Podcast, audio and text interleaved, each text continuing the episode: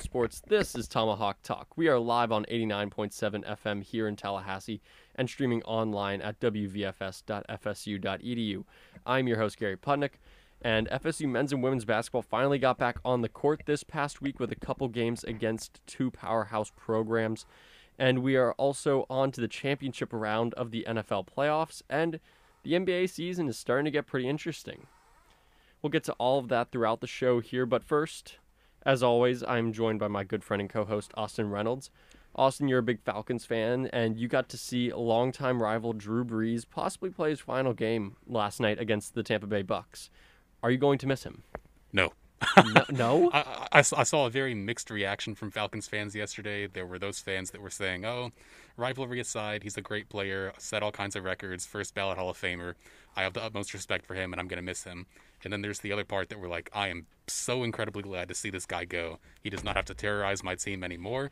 There's not going to be any more controversy controversies off the field like there were this past off season with the social justice issues and be, possibly being involved in a multi-level marketing scheme. We're not going to get into all that, but some people were very very happy to see him go. I am one of those. I can, I see where you're coming from. That's me with Tom Brady and all that when he was when he's leaving New England. There's a part of me that enjoys that rivalry just because you, the back and forth, even though the Dolphins are usually on the losing end. But still, it's it's still fun to have that rivalry there. But we'll get we'll get into a lot more of that when we have our uh, good friend and anchor Gabe Tisness on to yes, discuss his Saints. But we also we have a winner in the house here tonight. Sebastian Angel Riano feeling good, got a little bit of swagger as he comes in. He's got his Tampa Bay Bucks beanie on tonight. How do you feel after last night's win? Ding dong, the witch is dead. uh, let me just preface that, like, for me, the um, you might have seen my, uh, I suppose, outbursts on Twitter. Very different from the la- last season's um, end of season, you know, Bucks Twitter rant. so uh, feeling good, but you you might have seen like I, I want to clarify some things. First of all, like I have no real like animosity towards Drew Brees you know, uh, Drew Brees is just one piece of that like um, Saints puzzle, with Saints War Machine, I guess you could call it. Uh, honestly, it boils down to this for me. You know, imagine having a franchise quarterback like Drew Brees for 15 years. 15 years. And you get him one ring. It's like you have a coach like Sean Payton, who I do not like. Let me just let me just, you know, uh, be short and sweet about it and as polite as I can. I do not like Sean Payton as a coach and kind of as an individual with the, uh, I think Austin put it pretty well, controversies that have been, um, that have transpired at the New Orleans Saints with him at the helm. I'm not talking about um, events that transpire outside of the New Orleans Superdome either. Uh, I'm specifically talking about um, on-field actions and events. Uh, so I'm not referring to the uh, ongoing court case that I have no idea what's going on with. but um, no, this one feels good. This one feels good. Uh, it's been two years since uh, the Bucks have beat uh, the Saints anywhere.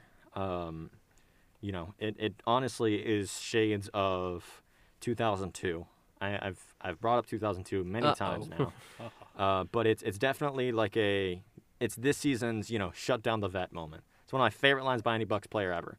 You know, after they win, after they finally finally kill the beast that is Philly at home as their final memory and their beloved veteran stadium.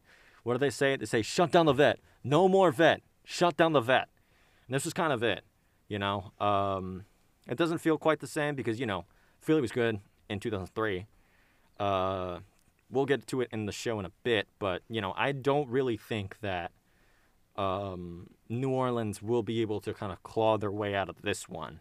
It's They've kind of kicked the yeah. can down the curb too long, and they've finally reached the end of the cul-de-sac. I it's think it's just like the Patriots. Like I went back to there, so I mean, it's they're going to take a long time to rebuild. I don't think Sean Payton is the same caliber of coach as Bill Belichick, and I'll say that to Gabe Tisness's face. even though we did see what happened to Bill this year. But granted, Bill had a lot of players, a lot of his best players opt out this season. So, and he's got a pretty darn good draft position for this season. So he's he's doing just fine. I'm I'm still nervous about Bill Belichick. difference between Bill and Sean. Hmm. It's like seven rings. Oh, that's true. that is very true. But Tho- those two don't even belong in the same sentence. yeah, that Honestly, uh, they're So still re- disrespect to Belichick. They're still both good coaches, but Yeah. we'll uh, we'll Bill's we'll on dig- another level. Sean is, who we'll keep on moving. We'll get to a lot more. we got a lot more room for Bucks and Saints talk. It's literally just going to be you and Gabe going at it between this because I th- this was I had no dog in this fight, and this was you guys. I mean, even Austin, he's more invested in it than I am just because of the NFC South. this was the NFC South intervention. Exactly. Yes, you guys will get to have fun with that. I'll just be there to moderate. But let's talk about some FSU men's basketball because both men's and women's they got back underway this week. Men's was two and zero coming or start or coming into the break that they had that COVID break of lasting over a couple of weeks. They were two and three out of their last three games, or losing two out of three of their last three games. Not looking too hot, and they come busting out the gates, taking down NC State by a staggering amount. One of their their best offensive game, according to KenPom, in FSU history, and that was better than their 110 point uh, game against Chicago State a few seasons ago. I mean, Florida State they took down. Uh, was it they took down the Wolfpack 105 to 72 in that first half? They were they were buzzing all around. Awesome. What did you see? I saw exactly what you saw. I mean, it was close for a few minutes there, but I believe it was, I want to say like a 25 or 28 point advantage by the end of the first half. So, 57-32 yeah, at the it- half. 25 points. It was never really in doubt beyond that. Um, and that's that's really good to see, especially with with Scotty Barnes uh, not playing in this game. Uh, RayQuan Evans slotted into his spot, or he did play. He didn't start. It's the next game that Barnes didn't play. My mistake. But RayQuan Evans got the start for him. Got a career high 24 points. So did not expect uh, him to pop like that. Sort of a career bench player at FSU, but he had a really good showing.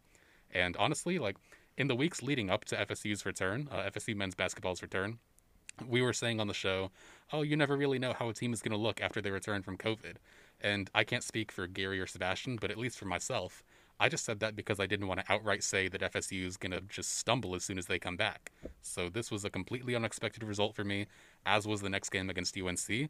I did not expect them to open up with a 32 point victory, regardless of the, the caliber of opponents. So this was really great to see. Yeah, and in that game for FSU, I mean Barnes only played uh, 13 minutes, put up 11 points. So he did uh, twist his, I believe, he twisted his ankle in that game. That's why then he was out for the game against uh, UNC on the weekend. But they were they were clicking on all, firing on all cylinders, and that's something that we really haven't seen this team do in a game against a quality opponent or an ACC opponent yet. So that was really reassuring, and that it was a shock to see them come out that way. And these first two games, both were a shock to me because I didn't expect them to really have that much go for these two games because a lot of time you would see them for that first game. Okay, NC State they use up all their gas there, and then they kind of pull it back a little bit. They don't maybe not have the same energy, but they still came back with it. And in that game against UNC, they had multiple uh, double-digit leads, and they weren't able to keep it up maybe that whole time there. But still, they were able to get up big on that Tar Heels team, who maybe you could say isn't the best this year, but still an, a blue blood getting beat by the new blood once again. Yeah, it's really an extension of 2020 because obviously we remember last season, uh, 2019-20, UNC was uh, had one of their worst teams in recent memory. Uh, this team is looking to be a little bit better, uh, but FSU w- was able to take uh, take advantage this past weekend. Like you did mention, they had a couple uh, double-digit leads, let those slip away, but still a seven-point victory in the ACC. I believe Leonard Hamilton likes to say like a two-score victory in the ACC is a good win, so that's great for them. And really, just looking at these two games uh, combined, a lot of the issues that we were pin- pinpointing with Florida State before they had their little COVID break were rectified because they, they missed one free throw combined across both games. I believe they went 37 of 38. Uh, shot the lights out from three point range. It was they shot 66.7 against uh, NC State, 12 of 18, and then 8 of 16 against UNC, and even 50%. So a lot better from beyond the arc. The one thing that I would say though, uh, for what they should be improving on as they continue to get back to some sense of normalcy is their three point defense because they let up 41.7 of their shots from distance against UNC and 42.3 against the NC State Wolfpack. So average average out to 42. That's really not where you want to be if you want to be an elite defensive team, which is what past FSU teams have really prided themselves on their defense. I noticed the three point shooting from UNC. This was the first time I was actually able to get a ticket for an FSU basketball game this year. I went alone by myself and sat in the upper deck for the game. And every single time UNC had an open look for a three, they made it. Yeah. Every time it was maybe slightly contested, or if there was a chance at contesting it, there was it was maybe fifty percent were made. But still, all those wide open threes that they were hitting were going in, and that maybe that's an anomaly, and you can say yes, that is, but it's you're going to get some teams like that once you get to tournament time, either in the ACC or the NCAA, where they're going to be shooting the lights out and they're just going to be hot and they're going to be on a run, and that can end your season. So that closing out is going to be a huge thing for this team going forward. And another thing that I noticed um, that slight that seemed to have changed was Balsa Koprivica's play. Yes. He seems to be playing a lot more aggressive and with a lot more fire right now. And am I crazy or is that just me? I get that as well. I think he's really coming into his own his role as a starter.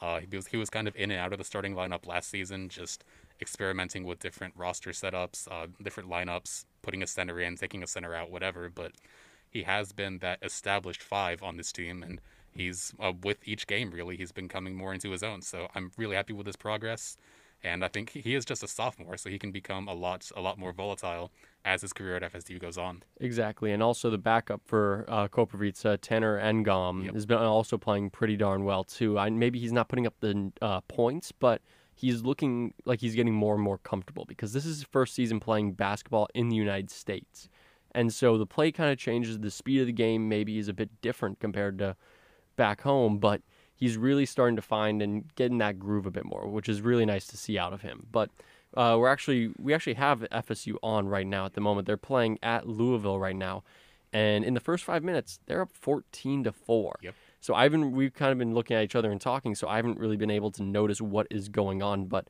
I mean, this team is I, I was not expecting fourteen to four out of the break.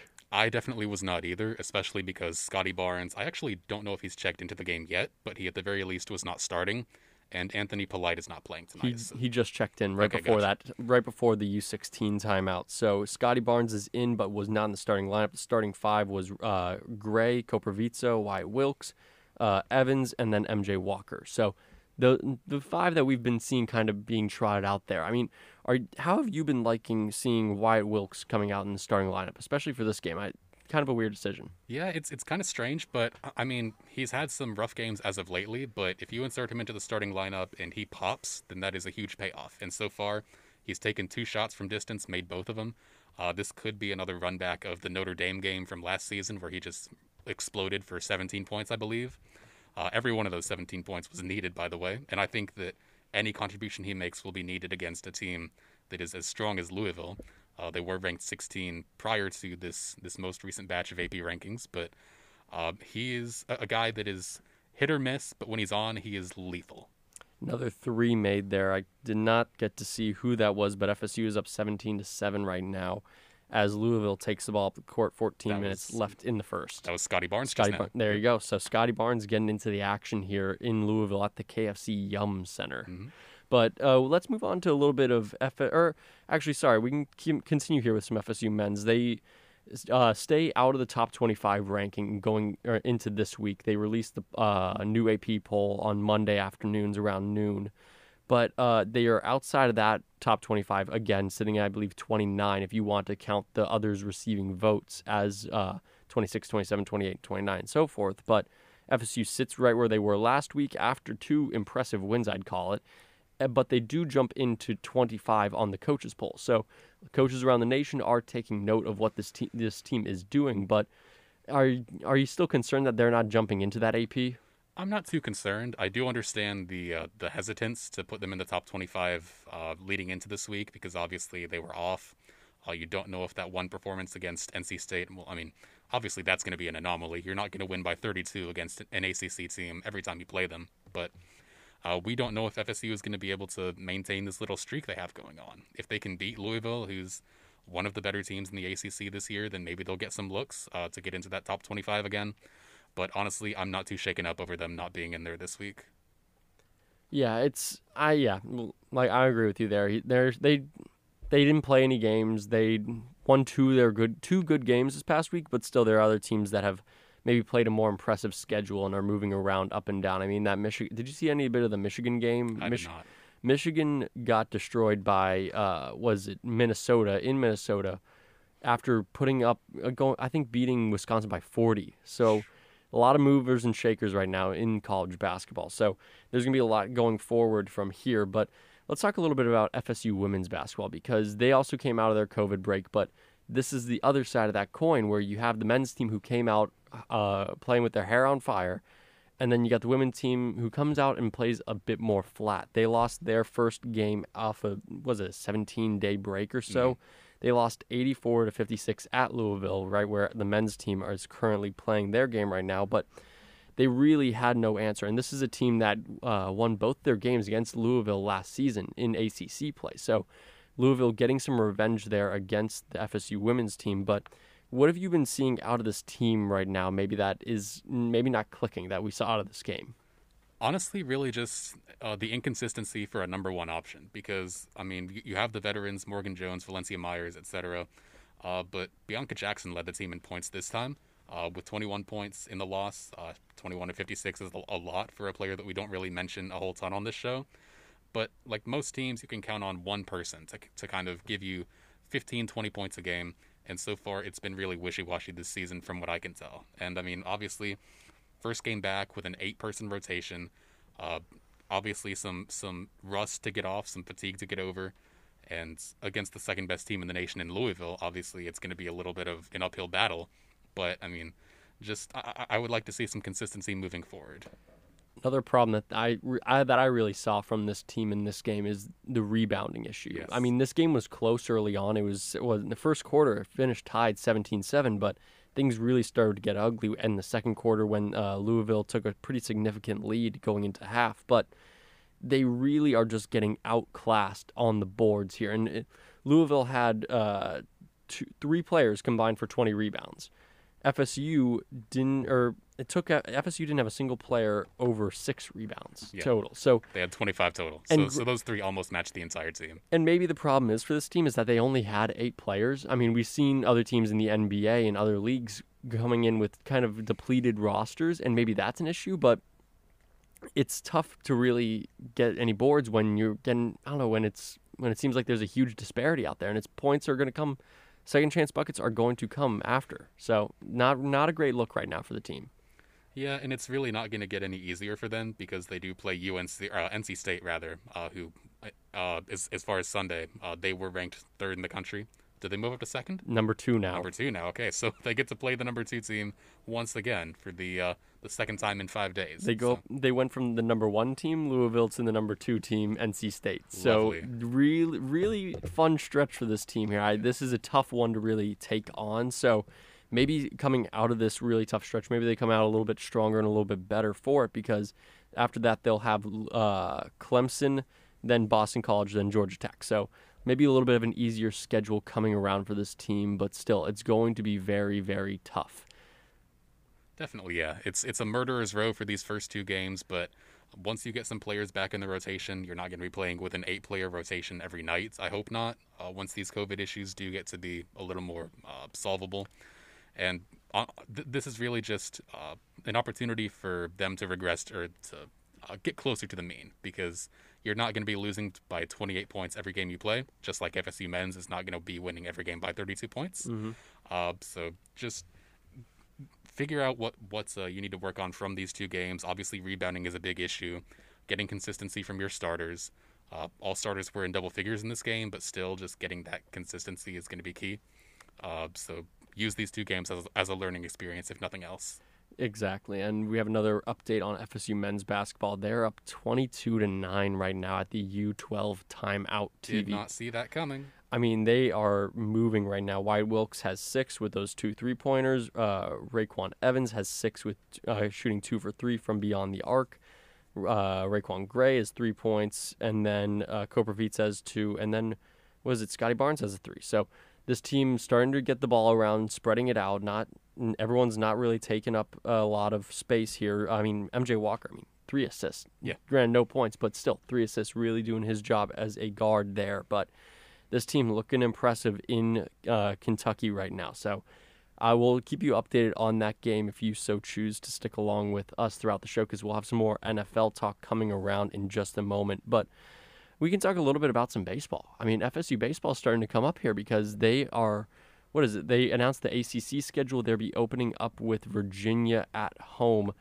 I believe it is the last week or so of uh, February. They're going to be taking on the Cavaliers down up in or down here in Tallahassee. So they actually opened up a bunch of the rankings recently for college baseball, and FSU sitting around a top, sitting around the 25th spot and majority of them, if not just slightly out of those rankings. I know D1 baseball has them put at 24, and I think Perfect Game is somewhere in that same region. So this team's going to be in a good spot, in my opinion, heading into this year. They got a lot of uh, players returning. Granted, not all of them are really sticking around, but I do like the pitching that this team has going into this year. And this is something I feel like we haven't been able to say that we like the pitching, especially some of these bullpen pitchers for this team. Yeah, that was the, really the biggest issue in the uh, the abbreviated season last year. Uh, just some of the bullpen arms, honestly, uh, not being able to close out games. So, I, I, honestly, I'm not gonna front. I have not been paying a whole lot of attention to FSU baseball because their season has not yet gotten underway. Uh, but obviously, you're a bit more tuned in, so I'm gonna take your word as the gospel on this.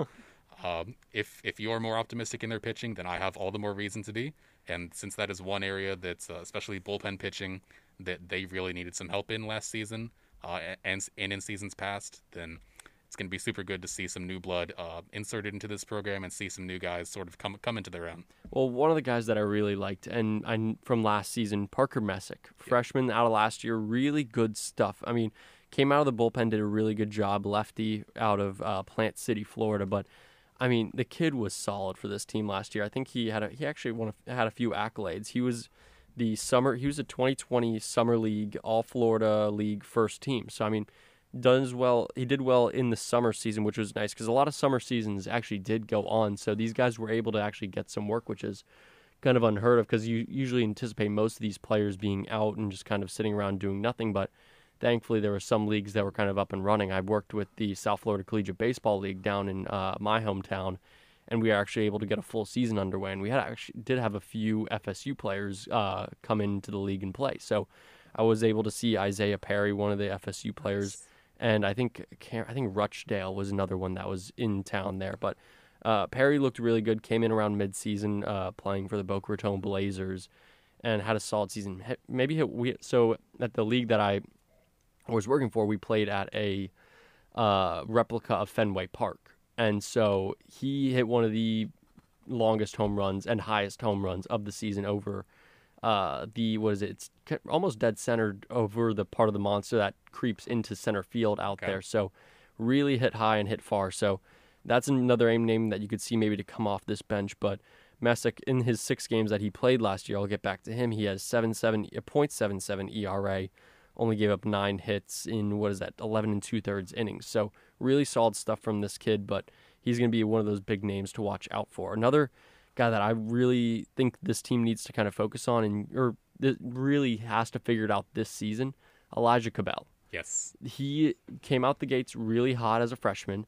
Then last year we started to see a little bit of that sophomore slump, a little bit regression because his swing is just so tailored to a home run style swing that he is going to strike out a lot. And in the college game, I know the MLB is kind of leaning towards that, where it's home runs and strikeouts, and it's just one of those two results. But Cabell, he's really got to start to level that swing out and find it.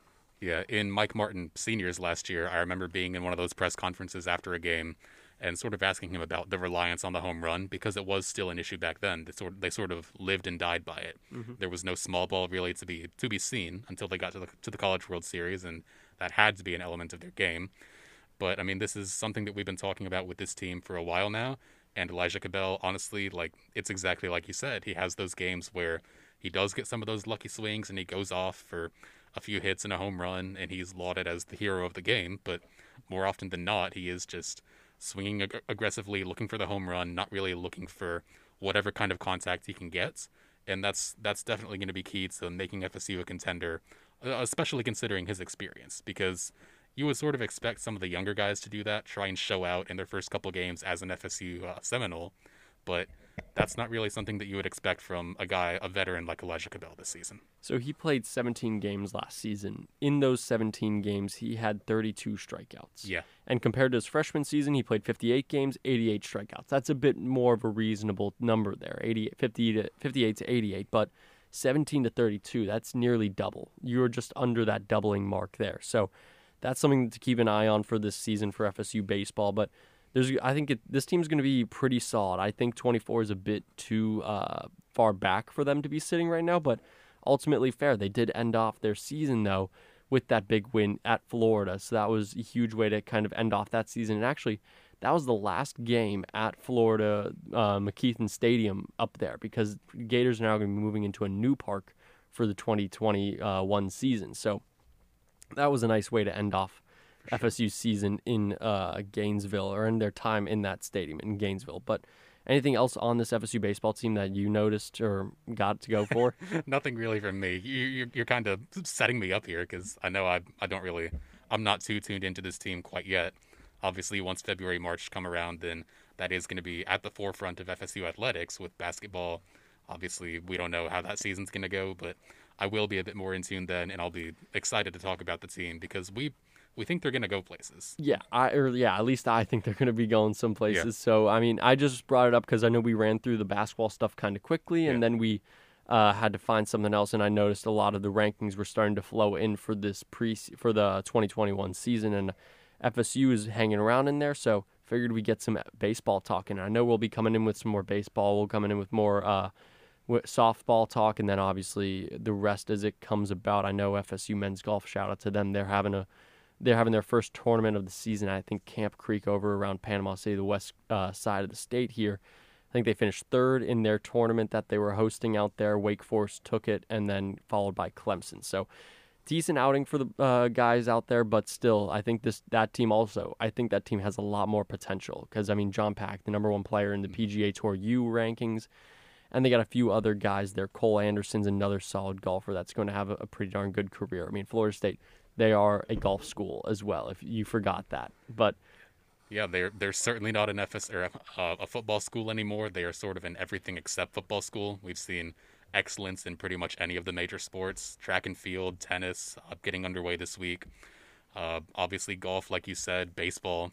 So it's, it's an exciting time to be at FSU, honestly. Yeah, and there's it's an ex- exciting time to just be a sports fan in general. Yes. I mean, there's a lot going on. I mean, just today we can talk about some other college news as we kind of uh, wrap up this first half here. Tennessee decides to fire and part way or part way. Sorry, they fired Pruitt. I, am not going to beat around the bush. They didn't part ways. They fired him. I mean, Pruitt was not too good for the Vols out there, but it. I guess that's the right move. I mean, they're really cutting ties quick and they're moving on fast. So maybe it's Hugh Freeze time up at Rocky Top. Who knows? I have no idea what that team is going to do. They've been in free fall really ever since I started watching football, since like the early 2010s. So since I mean, Peyton Manning left. yep. That's that's honestly that true. It's Knoxville local radio sports season. That's what it is. The, I mean, yeah, tune into them too. The, sooner or later. I mean, like maybe they're they got their student radio uh, starting up their shows this time of year. I mean, I can't. I think I might actually go find their the local UT station. Would it be like WUTN maybe? I don't know. Something like that. We'll we'll find them and then I'll try and give them a listen to see what they're talking about. Uh, maybe on my morning drive to work. But yeah, we'll figure that one out. But you, Tennessee, they're going to be in a rough spot. I think they should be parting ways with Phillip Fulmer anytime soon when it comes to that uh, relationship they have there. Uh, I just got a text from my dad. I didn't mean to cut you off, no, but just just just some more prog- uh, some more content actually. Uh, Terry Bowden, the son of FSU legend Bobby Bowden, he got a job as the head coach at uh, the University of Louisiana Monroe for their football program. So okay. that's my dad's alma mater. That's why he wanted me to, to mention it on here. So shout out to him, shout out to ULM, and obviously to the Bowden family for getting another uh, head coaching hire over there. Yeah, some Bowden news there. We haven't had that in a while, but uh, I just looked it up, and I think it seems to be WUTK, WUT- uh, the Volunteer. Okay, all right. You have to give them a listen, see if they got any. The Rock, uh, sorry, the Rock Volunteer Radio. Okay, have to give them a listen, to see what they got for their uh, their Jeremy Pruitt stuff. Because I mean, Jeremy Pruitt. I mean, that's even prudent news to us here at Florida State because he was a former uh, Seminoles head coach, or not head coach, sorry, defensive coordinator for this program. So uh, he's going to be interesting to see. It's going to be interesting to see where he lands, but I think that's all we got for this first half of news because I mean we really touched it all. I mean we got FSU men's and women's basketball, baseball, some Jeremy Pruitt talk, which we don't, which since Clint Island has left oh this pro, God, yeah. left the station here, we haven't had too much uh, Tennessee talk, and rightfully so. So I think that's all we got for this first half of Tomahawk Talk. You were listening to WVFS Tallahassee, the voice of Florida State.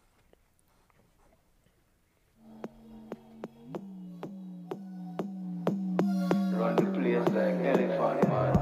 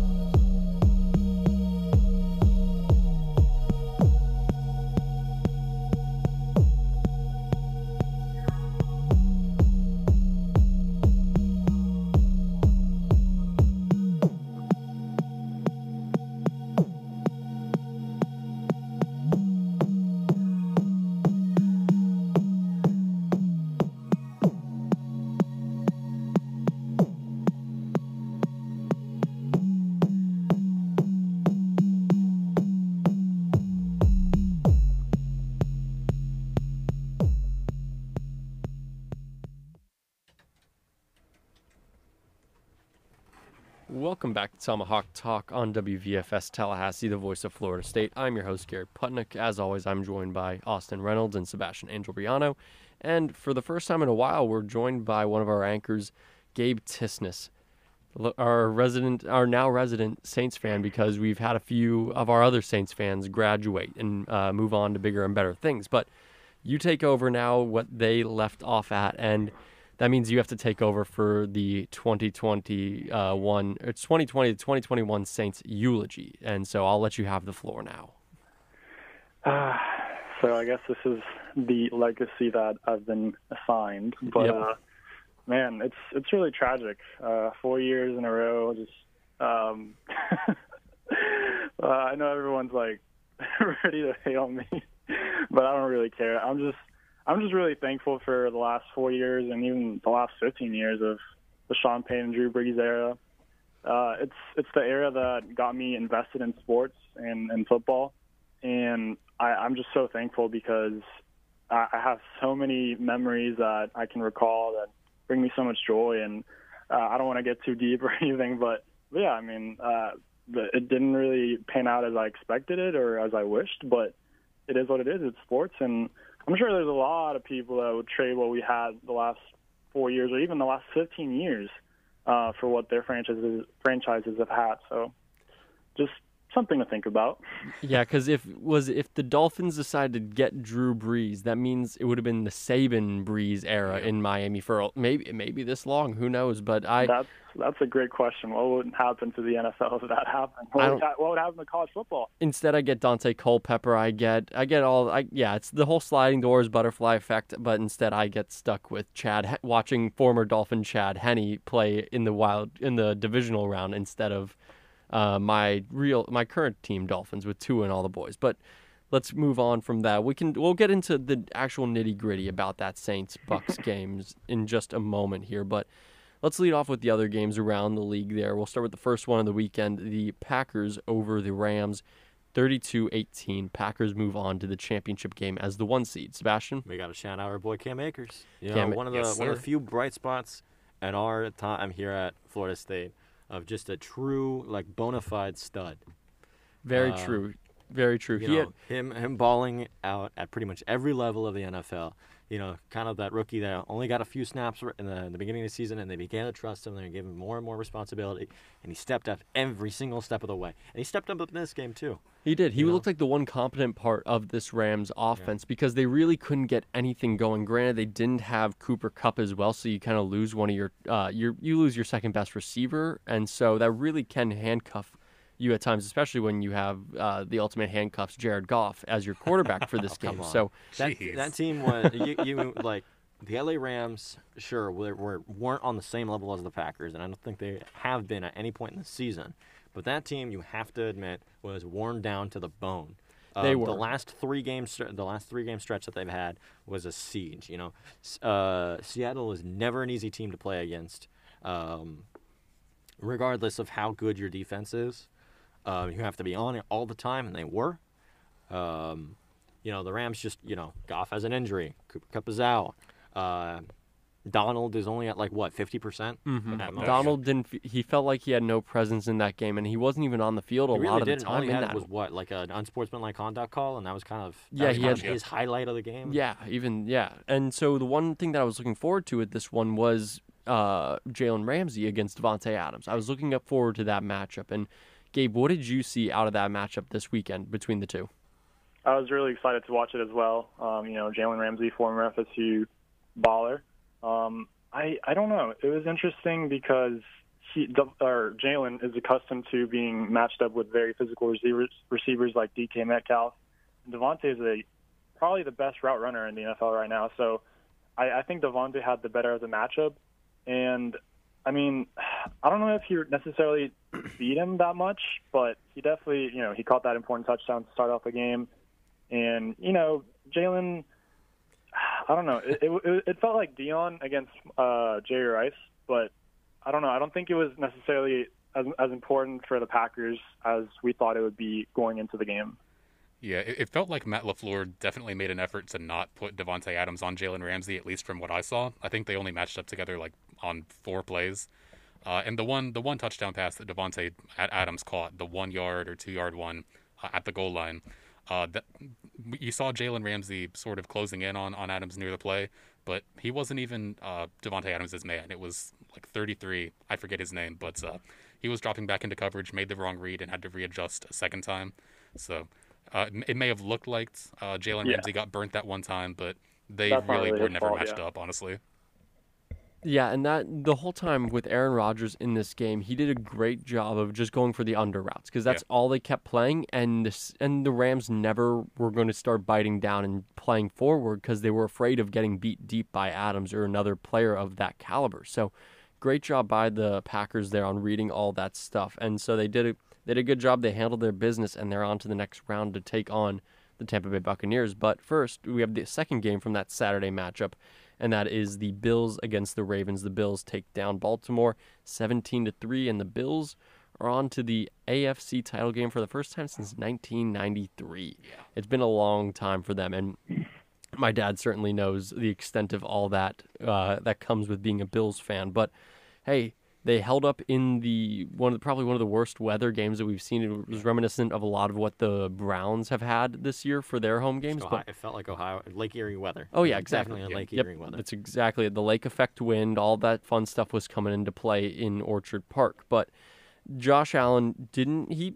He had a good game. I mean, 206 yards, a touchdown. I mean, nothing special, but like he did what he had to do to win this game. So, credit to them. They really, I mean, it feels like I don't know. It felt like a weird offensive game. I don't know, just kind of a snooze fest for me. It was super strange because the the Bills' play selection in particular in the first half, I think they ran one play, uh, one run play actually, and that is about the opposite of what you would expect from uh, a game where the weather was as bad as this. Obviously, there was no rain, there was no snow, there was no real inclement weather. It's just the wind was messing everybody up. Even the, one of the most accurate kickers, if not the most accurate in NFL history, Justin Tucker, he missed two gimmies, doinked him off the post. So. I would have expected a lot more focus on the run from the Bills, even though the, their passing game is so lethal. Uh, Stefon Diggs and Josh Allen have been wrecking face the entire season, and this was, d- despite the circumstances, this was really no different.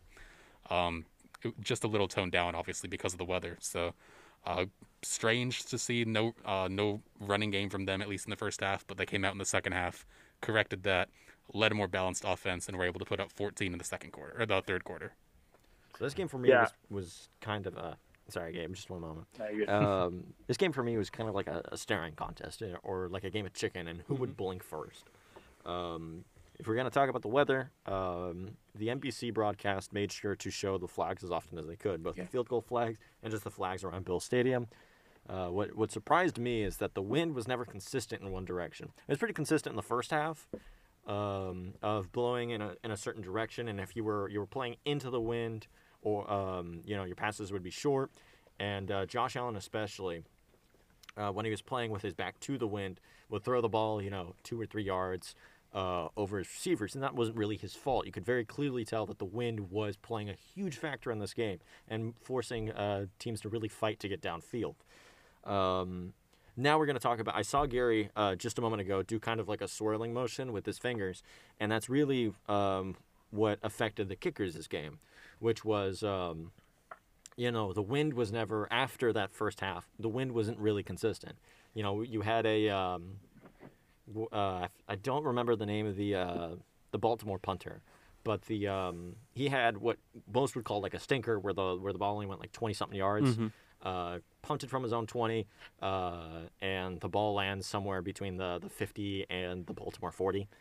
Um, I think you can pin that one on the wind too. Maybe it was a shank. I couldn't really tell. Um, but that, that wind was, was pretty merciless. So that's maybe what six, so two It's- missed kicks by Tucker. It was one both- missed kick by uh, Bass, okay, so Bass and Tyler or Bass and Tucker were both one for three from Yeah. field goals. So they made a combined two field goals and missed uh, a total four. 12 points on the board. Like that's that's 12 That's points missing from this game. But still, I don't think that I don't know how much of a difference it would have made because of Lamar Jackson's pick at the end. And Yeah. uh, and Gabe, I don't know what you saw there from that game, from that instance there, but that obviously that was the game for this for the Bills. Yeah, no, it, the whole weekend didn't really live up to the games that we were expecting, and this was definitely the worst one in my opinion. And I think it's entirely because of the weather. We saw two teams that were completely buying into their philosophies, and it was interesting because I don't know if that was entirely because of the weather or was that just the original game plan. No matter what, we saw the Ravens come out and literally run the ball every single time, and then we saw the Bills throw it every single time. And I understand it because you know you're, you're giving the ball to your best player, either Lamar or Josh Allen, and you know Josh Allen. It was so funny. It was like his rookie year. Whenever he was throwing the deep ball, the, the wind was was not helping him one bit, and the Bills came out ready to, to stop the run. It was very impressive to say the least. Leslie Frazier, I mean, there's there's no doubt in my mind that game is probably going to get him a head coaching job in the next year or two. And yeah, I mean, yeah, I was kind of disappointed in the Ravens. I was kind of rooting for them because uh, I don't like that playoff narrative that they got going on. But I mean, credit to the Bills. Um, I'm happy for them because they also have suffered a lot of heartbreak in recent years, and um, I I think the Bills are a be- are the- are the better matchup for Kansas City. So hopefully there there will be another good AFC Championship game down the line. Gabe- It's, Oh, Good. Gabe, I think you like the Ravens because you see a lot of the Saints in the Ravens because Okay, they okay, because they okay, Gary. can't win play they they really can't win too many playoff games. I mean, they got good players and good coaches. They got the tools. They have what they should need to win games, but they just can't get over the hump. I mean, am I am I wrong there? Is that I don't analysis so. wrong, guys? don't. I don't know. I think it's because of the the difference between Lamar in the regular season and Lamar in the playoffs, and I think it's because of like how teams are able to better uh, game plan for him as the season goes on. And the Saints are just, you know, the first two years it was completely the god, the playoff god, or the football gods. They were just against us for no reason. The Oh, next yeah. two years we lost fair and square, so I'm not getting in. We, we we're gonna get into that actually. Well, yeah, Uh, we'll get there. We'll get there. But Austin, Yeah, I, I just had one comment to say. Uh, it's sort of poetic how the way the Ravens beat the Titans last week is how the Bills ended up beating the Ravens, just playing sound defense against a team that you know is going to want to run the ball a lot more often than other teams. This is a passing league, but with Derrick Henry for the Titans, uh, 2,000 yard rusher, he was shut down very effectively, very great defensive game plan. So the Bills just kind of copied that performance. They said, hey, if your second best rusher, heck, maybe even your first best rusher, uh, behind Mark Andrews or uh, is Lamar Jackson, uh, then we need to tailor our defensive game plan to limit him because we know it's going to be awful weather here. Uh, we're perfectly content to throw the ball, but we are going to be limiting your running quarterback as much as possible, and that's what came through. So great stuff from the Bills. Yeah, that was the huge difference maker there. But Sebastian, last thing on the this game. Uh, well, I, I- I think you're you're kind of selling Lamar Jackson short uh, this game. I, th- I think he played extremely well. It's just one critical mistake that became a 14 point swing, and that's really what did it. True. Yeah. Um, it that's why I kind of called it like a, a game of chicken because that's when they blinked. And that pick six was tied for the longest pick six in the history of the uh, in the postseason. Uh, and what a what a run it was. It was it was, it was def far and away, like you said, kind of the most exciting play of the of the um, of the game. Uh, wasn't a terribly like you know it wasn't a thriller in the traditional sense you know where there's tension. It was just like who's gonna break first. It just so happened to be Baltimore this time around. Yeah, and it very well could have been Buffalo too, because I mean we've because Josh Allen. I mean, granted he hasn't really done it this year, but uh, red zone picks they can happen. I mean, it can happen at best. I mean, you saw Lamar Jackson just But like that tonight or that it, night. It, it took like I, I don't know because I, I think that was a that literally was a freak anomaly. Lamar has been flawless, actually flawless this entire season in the uh, in the red zone, and the one moment of fallibility was the one that ended their postseason run. That's kind of it. That's that's it. Yeah, and there was yeah that game. That game was a fun one to watch. I know it was a little bit of a snooze fest, but like at the end, it did get pretty interesting there. But we did have some other games throughout this uh, weekend here, and the one a fun, another a fun one. Probably I'd say maybe the best game play wise of the weekend. I mean, I don't know if we're gonna say the Saints Bucks one, but this game was a lot of fun, at least for me, because Chad Henne, my boy, my my boy from back in 2009 when the Dolphins had some promise, maybe when they had Ronnie Brown and uh, was I think Terrell Owens was there for a bit too, and then Ted Ginn. So I mean that team was looking pretty good, and then they flop, and so Chad Henne is now a journeyman, and then takes up a spot in Jacksonville, then is now the backup in KC. He comes in due to a hit on Lamar Jackson, where he's he's con- is he concussed or Lamar? Yeah, Patrick Mahomes. I'm concussed.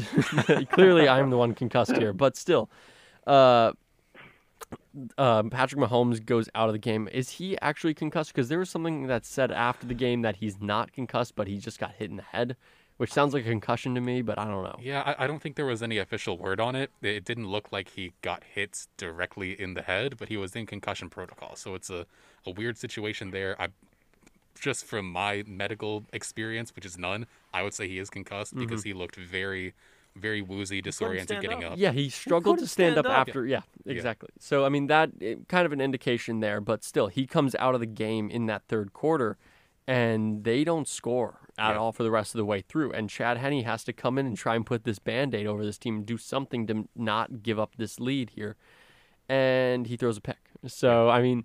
There, he really. They gave the Browns every single chance to win this game, but Cleveland just could not get over that hump there. I mean, what what worries if you're if you're a fan in Missouri right now, and you're wondering like, okay, um, where do we go from here? Um, obviously, you've got like a, a, a pretty strong team going on here, but where is the? For me, it's like where's the switch? Because we've been told like, oh man, like the Chiefs got to just turn on that switch and they're good to go. They can win the Super Bowl if they just turn on that switch. I'm not seeing the switch yet. I'm seeing that they're they're like you know they're almost like that jogging pace. You know they're coming along. They're probably gonna get to the finish line first, but if someone just breaks out in a sprint past them, they'll they'll be spun around and won't know what hit them. and it could very well be Buffalo. And Yeah. we'll get to our predictions for the Super Bowl for who's going to be in the Super Bowl in just a moment. But yeah, you're right with that. The Chiefs have played good football this season, but they've started to like slip a little bit here and there. I mean, By granted, no they means infallible. yeah, by no means exactly. And it's like they had that bad game against the Falcons. Obviously, Mahomes and everyone else wasn't playing, but still, I mean, as a team, as a cohesive unit, they should be playing pretty well at that point in the year. I mean, Gabe, do the Chiefs have the giddy up and go to get them through the rest of the way? I mean, it really all all comes down to Mahomes. If he can't play, then it's going to be really hard for them to beat the, beat the Bills on Sunday. I think that's when they're playing. And uh, I mean, even if he plays, it's going to be a little hard because he's not going to be 100%. We know that for sure. Um, I think this is a really good team, but I think we've seen enough evidence that they're not clicking on all cylinders like they were last year. And I, I'm a big believer in Mahomes and Andy Reid and Tyreek Hill. Like their their whole offense is just amazing. So I think they have enough as it stands right now to eclipse the Bills and, and go all the way. But it's going to be a lot more interesting than what we assumed, say like Week 15. Um, so I guess that creates a little bit more tension for us fans, but I'm not counting them out by any means. Yeah, it's it's really hard to get a read on it because, like you said, Mahomes really is what makes or breaks this team against the, against a team as lethal as the Bills. But uh, it hasn't been since the middle of the season. I want to say like week seven, week eight, week nine, maybe that Kansas City has beaten a team by more than ten points. So they're winning a lot of one-score games. They're playing not great football. This is not the same 2019-20 Chiefs that if they weren't blowing people out, they were surrendering leads and then blowing people out. Uh, they're having to find new ways to win when they aren't playing great, and this is really not a great recipe for success for them. Uh, despite all the other offensive weapons they have, the great offensive mind of Andy Reid, a defense that is much improved from the early days of this season, even, but more so early in 2019. Uh, their defense is a lot more stout, but I mean, if if Mahomes, if your half a billion dollar guy is out for this all important game, then that's just going to spell disaster. I think I, I I cannot pick the Chiefs in good faith if Chad Henne is going to be under center. Hey, Chad Henne revenge game against Buffalo. I mean, he played. Maybe. He's played more games against Buffalo than Patrick Mahomes has probably in his career. So Yeah. you got that to lean on. But the thing I really have a problem with with this Chiefs team is their rushing situation. They they don't have the rocks that they had last year. They could go to playoff Damien and the boys back there in the backfield. They had six guys have at least a ca- one carry yesterday. And so when you're throwing the ball, Darrel Williams, Patrick Mahomes, Chad Henne, Tyreek Hill, Le'Veon Bell, and Mecole Hardman as rushers, you are showing that you don't have a really one person you can go to every single time and say, "Hey, this is our guy, and we trust him." Because we all thought that was going to be Le'Veon Bell. We thought Le'Veon Bell was going to come in there and make a difference in this running game because Damien uh, is not playing this season, and so he really hasn't. He had two carries for six yards. Darrel Williams was their leading rusher with 78 off 13 carries, but still, it's tough when they don't really have a consistent person to go to in that backfield. I agree, and I mean, obviously, some of these plays, like the the reverses or the end arounds to Mecole and Tyreek Hill, like those are sort of one-off plays. Mm-hmm. Obviously, they're not going to be relying on those oh, traditional wi- exactly. wide receivers to sort of carry the load, but it is sort of concerning when you bring in Le'Veon Bell, who, despite not being in his prime, I wouldn't say anymore, he is still a very revered running back. He was brought in to shore up that situation. And he just really hasn't done it. Uh, was was Clyde Edwards-Helaire out for this game? Because I mean, obviously, Yes. obviously, no carries. Yes, he So, was. He was out for that game. So it hurts when you don't like, and maybe he's out next week. We don't know right now because we're still in, where it's only Monday and we got uh, six more days to go. But still, it's tough if you don't have a guy in that backfield, especially against Buffalo. Yeah. So it's I think I, Buffalo has the advantage right now, in my opinion, just off health solely off that reason. So. I think we I think we've reached the time in the show where we've been teasing we've been teasing it all show long. I think we've done it like four times now. The uh, the fight to end all fights. Tampa Bay, New Orleans. New Orleans falls at the hands of terrific Tom Brady. the battle of the geriatrics. Yes, the yeah, surprise was it? I think It was the Boomer Bowl. it was the four. Bowl. So the age of the quarterbacks left as of Sunday: Aaron Rodgers, thirty-seven; Tom Brady, four, 42 or 43, 43. and then uh, Drew Brees, forty-two, and then the guys in the AFC, 24, 25, 25. Yeah. So the young guys against the old guys, and this battle of the old heads, the old head wins. So take a guess at who that was, but it was Tom Brady. Sadly, for my sake, I just don't like Tom Brady. That's my one gripe. I'm I have nothing against the Tampa Bay Buccaneers as an organization. It's just Tom Brady. It's nothing against that hat that Sebastian wears. It's against number 12. but I'll, I digress. Tampa Bay came in. They won that game 30 to 20. They took down the Saints in New Orleans. I, we said this last week. It's tough to beat a team three times in the NFL. Sebastian, or was it Austin? I both picked Tampa to win. And as we cut off our mic, Sebastian's going. Sebastian's yelling "Why" in the uh, room next to us. they, they really did me dirty last week. You You thought- would not believe. I was, you know, you Tampa, Tampa, um, abstain. As soon as the mics cut, I was like, "Come on, man! Why would you do that to me?" Hey, And- we knew what we knew what was going to happen, man. We Yeah. know it's tough to do that in the NFL. So hey, we trusted Tom, and that's what happened. So Tom Brady got the win, but specifically, let's talk about the other quarterback right now, Drew Brees. Was di- how many interceptions did he have, Gabe? Three. Oh, the game. Ooh, three. Three. Okay, so what? Give me your analysis on uh, his last game. Well, I don't think. I don't. I don't know, man. This is kind of cruel. Tell okay, so I- tell me why I- Jameis I Winston should have been say. brought I in. mean, It's just it's tough. Um, it's not the way that he should have gone out. That's that's the only thing I can really say with certainty. I think some of the interceptions were not necessarily entirely entirely his fault, but they were just not the best decisions. And we can definitely saw we definitely saw the limitations in this game um, with it with his noodle arm, as people say. hmm And I don't know, man. I think the running game was was entirely shut down, which which made it a lot more predictable. Predictable. And Michael Thomas just didn't show up. So Literally did not show Yes. up. Was he I- I- even? did he I even suit really up for this game? Blame him that that much as people want me to. Can't guard Mike. Can't see Mike. Yeah, I can't. Yeah. I didn't know where he was this game, but I mean, Jameis Winston, he was brought in for one play. We saw him in, line up in the wide receiver position. Alvin Kamara takes the snap out of the Wildcat, and once I saw Winston in the wide receiver on the wideout spot, I was like, oh shoot, here we go. They're just gonna run the ball. They're just trying to mess with us. It's Taysom Hill kind of stuff here. And then they flip it once, flip it twice back to Winston. He goes over the top for 56 yards and a touchdown. That was, I mean, that's the best moment of the game here. I, Yeah. I love that. But do you think they should have done what kind of the Dolphins have done in days in games past, where they could go to the other guy to step up and maybe take this game? Because this game was still in reach. I mean, the Bucks got, or was the Bucks got 21 points off three off those four turnovers? I don't know, man. I think you you have to, to ride or die with your with your man Drew Brees. He's gotten you to the promised land before, and I mean you have to give him the chance. If you brought him in at the start of the year, he would have to play like Peyton Manning in 2015 for me to bench him.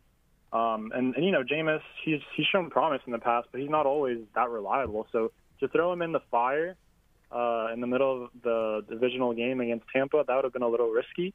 And I think this is more 2020 hindsight than anything. I mean, it was a close game going into the fourth quarter, and if I forgot the the Tampa receiver that caught the third and 11 ball, if he drops that ball, New Orleans gets the ball, and I think at, at that point it was just whoever scored first, and Tampa scored first, and then we didn't score again, and the game just tightened up. So I don't think it's it's, it's as bad as people are making it out to be.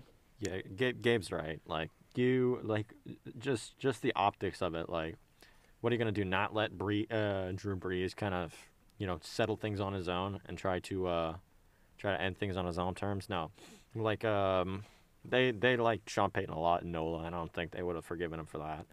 Yeah. Um, a lot of things you can say a lot of things about the Saints and Brees, but like one thing you cannot deny is the impact that he's had on that city, um, that region. Honestly, um, just as kind of like a beacon for you know, there there there are many things that um, Louisiana has experienced since 2006. Uh, but one bright spot has always been consistently Drew Brees and his performances on and off the field. Um, honestly, uh, you just saw like it, it, was kind of like that Twilight game.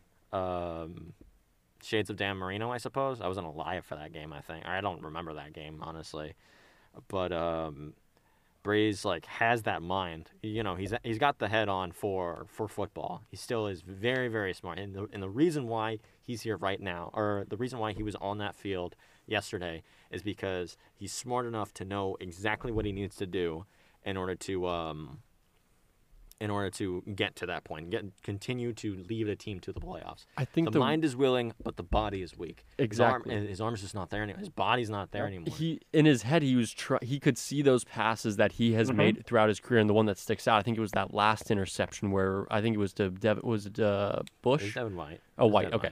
Devin White picked it off, and the receiver just kept going, and you thought, okay, Drew's going to put this over the top, and it's going to land right in his hands, as what Drew Brees probably assumed. But his arm just didn't go the way that it was it was supposed to. And so that's, I think that's what we saw a lot out of that night. And, but, and it's crazy when you look at it because you have the two comparisons between him and Tom Brady, and Tom Brady still is chugging along. And Sebastian, I'll let you handle But, all the Tom talk now. Uh, I'm gonna get to Tom in one second, but I do I like I think it's not just um, I think it's not just like Brees's shortcomings. I think it's um, Todd Bowles and the uh, the Tampa Bucks defense finally finally clicking and getting it. It's like okay, man to man works against this guy. The, um, not, none of those three picks would have worked uh, with zone. They all worked with man to man. Sean Murphy Bunting's big big pick in the first half um, by intercepting a pass to Michael Thomas is really what was kind of like, okay, this works. We haven't done this in the past two games. This is going to work. Um, and that was kind of where I let myself go, okay, maybe. Um, that defense figured uh, Brees out. Uh, Tom Tom still got that power. Uh, Tom, you know, is is an old dog that still knows his tricks because um, you saw throws to to Gronk. You saw throw one throw in particular seconds before the end of the first half uh, to uh, Chris Godwin in the end zone. Chris uh, Godwin couldn't hold on. He, he struggled with you know holding on in the pre, in the postseason. It's fine. I'm not really worried about that personally. Um, that would have been uh, pretty big going into the half. You know, with a, what would have been like a four point lead or something like that. Um, going into the half, but you, like he's still got that power, but but uh, but Drew definitely doesn't. Yep. Awesome. Yeah, I have I have one question for Gabe actually, uh, because I saw someone on Twitter last night, a Saints fan, say that when the when the most explosive play uh, of that game for the Saints came from Jameis Winston on a sort of a trick play, that's when they knew the game was over. Uh, are you in the same boat? Did you think, oh, if if we stick with Drew Brees, who's throwing picks left and right, uh, throwing balls at guys' feet, uh, if we stick with him, then it's just going to be it's going to go south fast? Or were you optimistic the whole way through? Like I said, ride or die with your man. Yeah. Uh, I, I I never even thought about getting Jameis in the game. Um, I mean, the play was just a, a design play. Like, if Drew had the arm, he could have made that, that throw, but he doesn't. Mhm. So that's why Jameis came in. It's basically the same uh, explosive play we saw against Minnesota last year when when Taysom came in, Right. and that was basically our best play the whole game. Um, I I mean, I don't I, I can't sit here and say, oh, I wish Drew didn't play. No, I I don't want to see him go out. That would have been. I'd rather see Drew lo- or Drew lose on the field than Jameis potentially give us a better chance and and win and then lose next game because we can't decide which quarterback we're going to go with. Because if you have two quarterbacks, then you have none. Yeah, I, I, Um, I w- I would never suggest benching Drew Brees. I was just saying, like, if if what you've seen from Drew Brees is what you've seen from Drew Brees, and then Jameis comes in and has that one magnif- magnificent play, or did you just kind of like resign yourself to the fact that, yeah, Jameis is not coming in, so therefore we are going to lose this game? No, Okay. no, I, I thought we had a chance Gotcha. up until up until the the interception after the field goal. That's when I started to panic. I see. And and yeah, I mean, it is what it is. I got one last question here before we get to our predictions because we are bumping up right against the eight o'clock hour here. Gabe, what next for this team? Where do they go from here? That is a fascinating question. Everyone thinks that the Saints are done and that they're going to become a top five draft pick team. And that might be the case, but I think there's a lot of reason for optimism. Obviously, salary cap will be an issue, but I think the front office is smart enough to figure it out. A lot of players will be coming back. I know a lot of them will be going out, but um, yeah, I mean, we have Jameis hopefully coming back. Sean Payton is hopefully going to stick around. And I mean, it's a good nu- nucleus. The team is still relatively relatively young, and so I mean, it's just in, in, interesting to, to think about the future because it's always been Drew Brees and Sean Payton for the last 15 years. So for the first time, we're looking at a new cycle of of of, of just entirely new players. So I'm just excited for whatever's to come because I'm not gonna bandwagon some other team. I've I'm way too invested in the Saints. I, I love them to death. So I don't know. I think Austin. I think it's okay if we if we don't really do anything for the next two years, but I think at some point during the next five years we'll we'll be able to come back and make a run. I don't know, Austin. Like a Saints tanking team, like uh, bottom five, like perennial, like uh, draft pick competitors. That sounds great. Who says no? Who Yeah, says I'm- no, I'm- honestly? I am Hundred completely mil on over the board with cap. that. Like um, you're gonna have to do some more black magic if you want to get at least most of those guys back, which I seriously doubt. Um, I'm not saying that it's going to be like a stripped down rebuild and work from zero, but I think it's going to be a while. I'm worried about that power vacuum in the South because honestly, um, I don't know how sustainable uh, the current Tampa system is.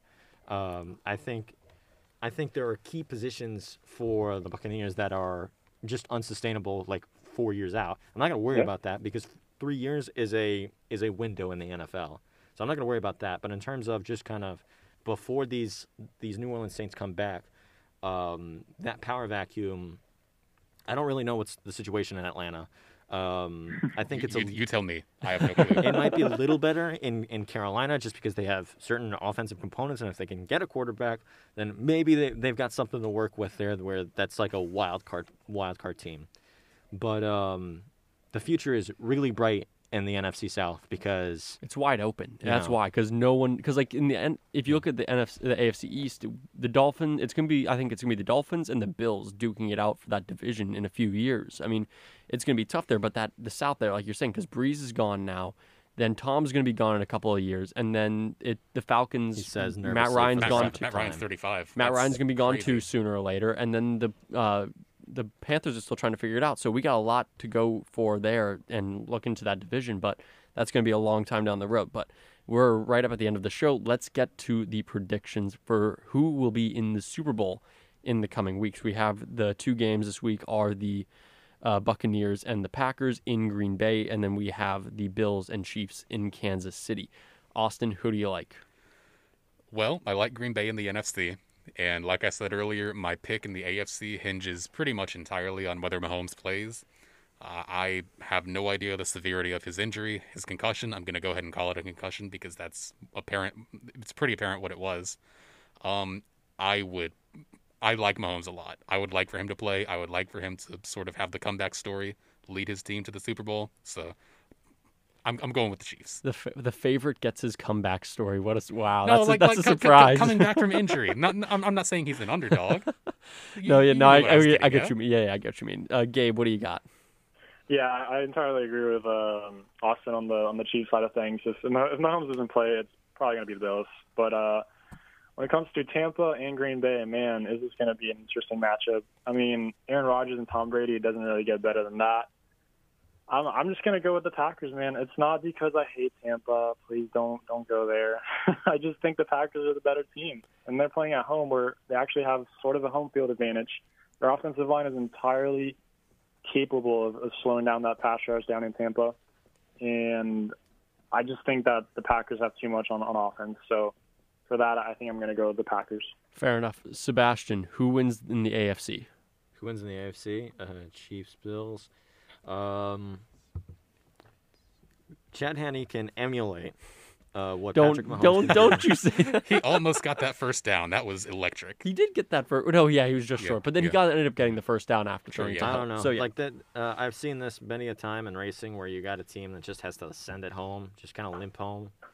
Uh, you know, I don't know. I, I I think we're gonna see some broken tables So- outside of Erie- Lake Okay. Erie. I, I like the I like the sound of that because I'm also taking Buffalo in the AFC, regardless of if Mahomes plays or not. I'm taking Bills, and this is just because I think they're Allen's going to be able to throw the ball a lot better, especially throw the ball a lot better than he did in that last matchup that they had. He only had 122 yards, and the Bills only lost by nine. And if he can throw for 200 yards, I mean, they'll be in a lot better position. I think they've figured out this offense right now. So I like Buffalo coming out of the AFC. And then I'm also going to take Green Bay just because, uh, like you guys have mentioned, that Tampa got the best of them in Tampa Bay. It's a lot more difficult to play in the frozen tundra of Lambeau Field in this time of the season. So I know, Sebastian, you're nodding your head. You're you like all the haters. You like the you like all the uh, Green Bay uh, logos popping up on screen here, and I don't. I just I don't know. I like. I like no, I the would, I, I would like agree. the Packers. Remember, like history, like a, a team's history is very important, and the Bucks have not been extremely successful in the cold. Uh, I, I think it's good that they're they have to go up to Lambeau because it's one final test. If you can play in the cold, you can play anywhere. Um, you know, in the days of old, they had to go up, and for the most part, they were unsuccessful. But the one time that they were, something special truly happened. True. And, and if they can win this game, then what better reward than playing the Super Bowl in your home stadium? Yes. So great, great test for them up in Green Bay this weekend. That'll I'll be, be- really excited. But but until then, I prefer not to speak. I mean, like If I, speak, I, s- am in so- big trouble. my also reasoning behind this is I see the Dolphins constantly go up to Buffalo and to New England to play these games in January, in December, in those in those cities, and they don't look the same because that cold is so tough to play in this. But it's a lot colder in, in Wisconsin this time of year than it is in Buffalo and uh, New England. So I think it's gonna be tough. I don't like Tom. Obviously, he can handle that cold, but I don't know about some of those other guys. I mean, we did get a litmus test in Washington. It was Yeah, uh, you're- oh, don't compare- 30s in Oh. Washington. Don't compare Washington to Green Bay; those are two It's- it's different the, cities. The forecast. Okay, so the forecast at Lambeau for next Sunday is 24 degrees. The the weather in at, at FedEx Field uh, two Sundays ago was uh, 32 feels like 20 something. So they're they're not it's it's not a one to one because Yeah. you know Wisconsin cold does in fact hit different. We'll we'll get Brooks. We'll yeah, get I'm Brooks sure on this one. say be more than happy to tell us that. But um, you know, like we we we've seen kind of the litmus test. Let's see now. Let's see the real thing. Exactly. So yeah, we'll see the real thing come Sunday afternoon because I think that's the early game, the three o'clock game, and then Buffalo KC is the late game. But that's all for this episode. I know we went a little bit long here. Don't tell anyone that we went long, but We've, we've, we've even had to cut NBA out the past two weeks. Haven't said a word about that. Jeez, I know So- we really got to get to them because there's been a lot of stuff. I mean, uh, Yeah. James Harden, that's something that we really got to talk about soon. But yeah, but uh, Florida State will give you one last update. They're up by 11 here, 49-38, 15-11 left in the game in Louisville. So we'll leave you on that, and we'll be back next week, same time, same place, on your radio, on your computer, on your phone. And in the meantime, watch some sports, relax, hang out, do whatever. Just stay safe, uh, stay positive, test negative. So yeah. So that's our show for this week. Thank you all for listening. For myself, for Austin, for Sebastian, for Gabe, and for all y'all listening at home, thank you for listening, and we'll see you next week.